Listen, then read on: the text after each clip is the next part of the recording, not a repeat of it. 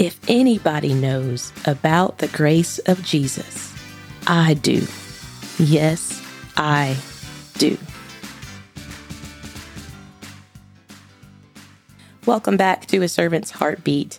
We are on episode nine of our podcast journey, and it has sincerely done our heart well to hear the positive feedback and see our episode downloads steadily increasing. That means more people are listening. And that's what we want to share our heartbeat for the kingdom of God with as many people as we can. So, jumping right into today's devotion about grace. We sing a song at church titled, If Anybody Knows. If anybody knows about the grace of Jesus, I do. Yes, I do. It should be no surprise to us that right when we get something affirmed or settled in our hearts and minds about the Lord, a situation can come along and cause us to question things.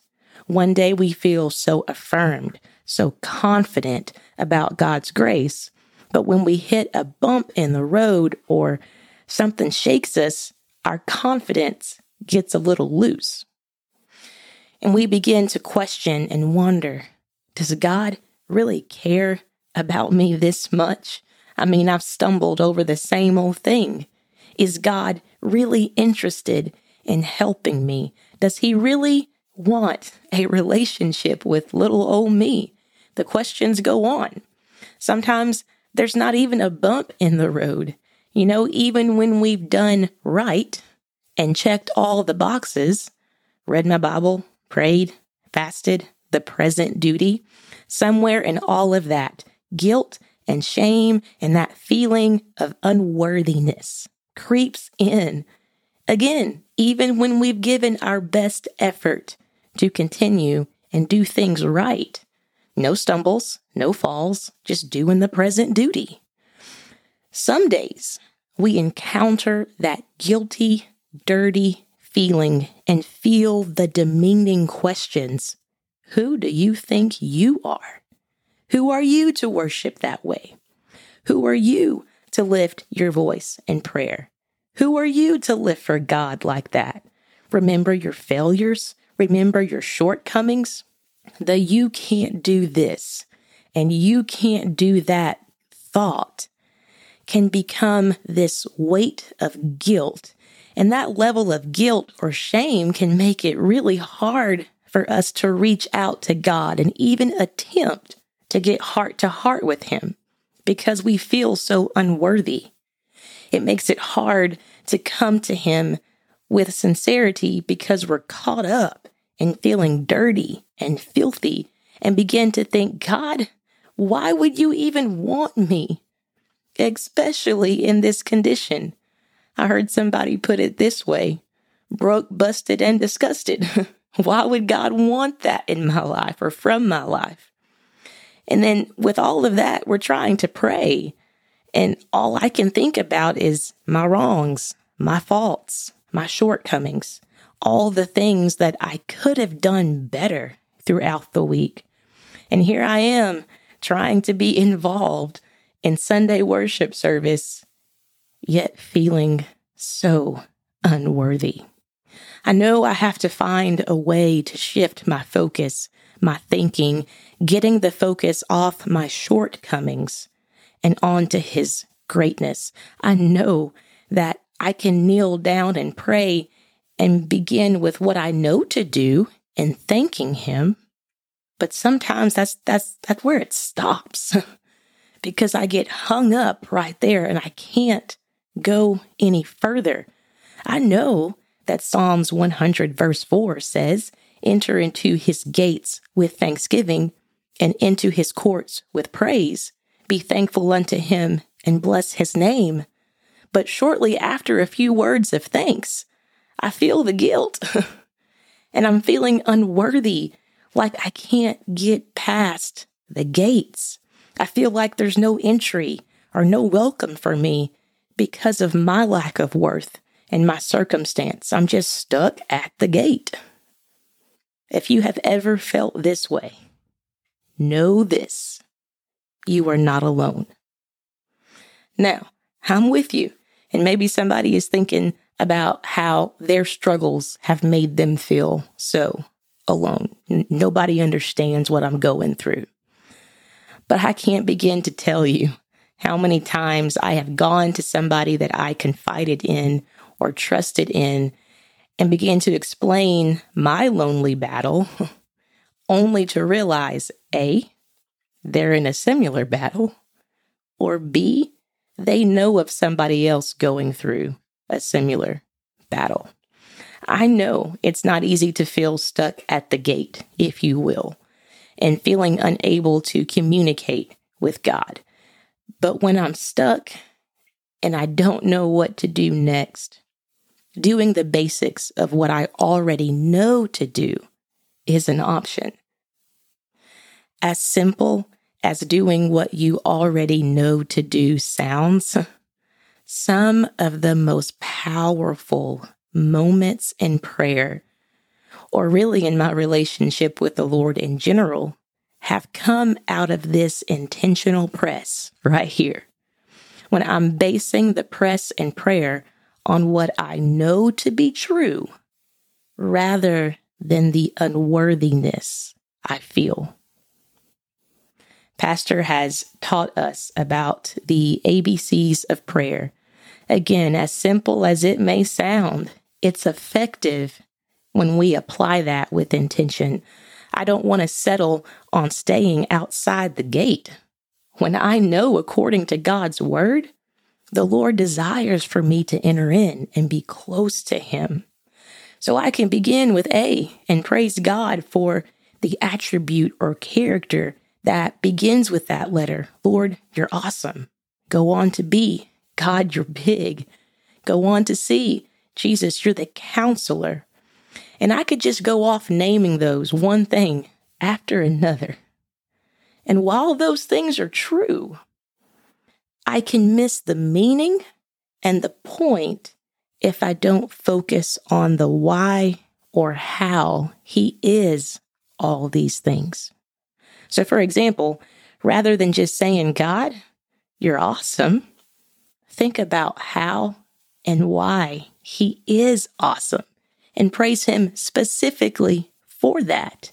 God, you're awesome because. Pause to think about what makes him awesome, what makes him big. He's an omnipresent God. Make it personal and thank him for that situation that he counseled you through, or he proved himself as a comforter to you. It's more than just saying those words or names that describe him, but it helps me to really focus on him versus my unworthiness versus my guilt, my shame. Lord, it's about you. It's this intentionally putting my mind on Him rather than my failures that draws me or leads me beyond the gate. I'm experiencing Psalms 100, verse 4 for myself. It almost never fails. By the time I get to F and G, something starts to settle in. I think about F and the word faithful comes to mind. And I'll be honest with you, sometimes that guilty feeling still wants to come in and distract and say, Now, Kristen, you know you ain't been faithful. God's been faithful, but you ain't been faithful. And and sometimes when, you know, I, I get distracted in those moments, if you will, and start thinking about my issues more than who he is, I have to remind myself this is an intentional focus on the Lord, not on my shortcomings. It's about him. So, continuing with the letters, we get to G, and goodness and grace come to mind. And this flows perfectly with Psalms 100, verse 5. For the Lord is good. His mercy is everlasting, and his truth endureth to all generations. Even in the midst of my feeling unworthy and unclean, I can stand on what I know to be true. And that is the Lord is good. A few more verses I can stand on. Psalms 23, verse 6. Surely goodness and mercy shall follow me. First Chronicles 17 26. My situation may not be exactly like David's here, but this applies to me and it applies to you. David said, And now, Lord, thou art God and hast promised this goodness unto thy servant. His goodness is for you. Romans 5 and 20 mentions grace that did much more abound. James 4 6 reminds us that he giveth more grace. Oh, to embrace that grace, this precious gift. No, I don't deserve this. No, I'm not worthy, but it's a gift He wants to give to you. He wants to give to me that cleanses, that washes, that renews, and helps me become the vessel that He desires me to be. On my own by myself? No, it ain't gonna happen. But because He is faithful and He is good because of this grace, I am a new creature in Him. Old things are passed away. Behold, all things, all things become new. I am a product of His grace. And this ain't because brother so and so said it or sister so and so said it. It's because God, you said it, and it applies to me. I don't understand why He loves me, but in putting that focus on who He is rather than my failures, I can begin to realize and embrace how He longs for a relationship with me and how He wants to give the precious gift of grace in my life. He loves me beyond the fall, the trip up, beyond the slip of my tongue. Granted, He hates the sin, but loves the sinner. I know at times it can be a struggle to separate the things I do from myself. But God's not after the thing, He's after me. When it's altar time, because we've gotten beyond the gate, we're in His courts now. So when I approach the altar, that place of surrender, He wants me to surrender things, granted. But He's not wanting to take those things and just leave and say bye. he's wanting me. Within us, within you and me, is something that God desires to have, and that's relationship. And we may think, well, I've done this bad thing and I've done that bad thing. Oh, okay. Again, God's not after the thing. God's in pursuit of you, the vessel that He desires to feel, to abide in, and for you to abide in Him. Now, our enemy and self do their job well talking us out of that precious gift of grace and that relationship the Lord desires to have with us. Sometimes we can come into his presence and begin to feel his grace. That draw is there. But I can have one of two reactions, possibly more, but two come to mind. I can embrace the grace he's giving, or I can reject the grace. I'm feeling unclean and undeserving. I know I'm not worthy, but Lord, I need your grace. Lord, I know it's your grace that teaches me. It's your grace that helps me. I know I don't have it all together. I know I'm not perfect, but I also know your grace is for me. On the other hand, I can reject His grace. I can talk myself out of the gift of grace by allowing a thought or mindset to settle in that I'm not worthy to receive it, so I'm not going to accept the gift. I know you love me, Lord, and I'm thankful for that, but I can't accept this gift because I don't deserve it. When those thoughts bombard the mind, I can miss out on the gift of grace because I've talked myself out of God's love towards me. Yes, me. Yes, you. It's easy to see the grace or love of God in somebody else's life and can be difficult to embrace or see that in our own life. I've been told this from the beginning of my walk with God. God is a gentleman. He's not going to force himself on anybody. And imagine someone is trying to give you a gift, yet it's hard for you to accept that gift because it was such a loving and thoughtful gift. The idea that somebody went out of their way for you, the idea that somebody spent their time, their effort, their energy to put towards thinking about a gift for you. It's hard to let someone love and hold you and say, kiddo, it's going to be all right. I still love you. This can be hard for us for lots of reasons, ranging from our upbringing to our personality. Lots of things can make it hard for us to accept love or grace, no matter who that gift giver may be.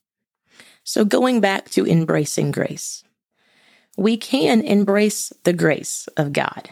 But another thing to consider would be frustrating the grace of God. In other words, I know I've tripped and messed up. I'm sorry, God, but I'm going to keep on doing my thing. You know, I'm just going to rely on your grace to bail me out every time. In that sense, I have no intention to change, but rather the intention is to keep letting God bail me out. I'm doing things my way with no submission to Him. My flesh wants to have the approach of doing my own thing and just letting God bail me out whenever I get in a bind. That's kind of like the Samson mentality. Samson kept going back to Delilah and he would get up and shake himself, anticipating, just knowing the strength that only God could give would be there until one day he gets up to do it again. And sorry brother it's it's gone. You know he gets up to shake himself only to realize nothing's there. So rather than rejecting the grace of god rather than frustrating the grace of god i want to embrace the grace of god with a reverence and understanding that grace is precious such a precious gift a gift that is for me. 2 Timothy 1 verse 9 says, Who hath saved us and called us with an holy calling, not according to our works, but according to his own purpose and grace, which was given us in Christ Jesus before the world began. I can read that verse and think, God, what do you see in me? Why pick me?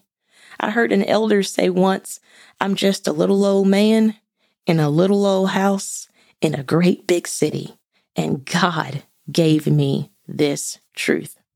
Y'all, I can look at myself, you can look at yourself and see a big pile of just nothing. Yet when God looks through eyes of grace, he says there's purpose in that. Not a purpose that's I'm supposed to carry out on my own, but with Him, through Him, in relationship with Him. If anybody knows about the grace of Jesus, I do. I'm a product of His grace. This isn't to make boast of myself, but to bring glory to Him. The Lord is reaching for you and I. He desires relationship, not according to our success or our shortcomings, but according to his own purpose and grace. If anybody knows about the grace of Jesus, I do. Yes, I do.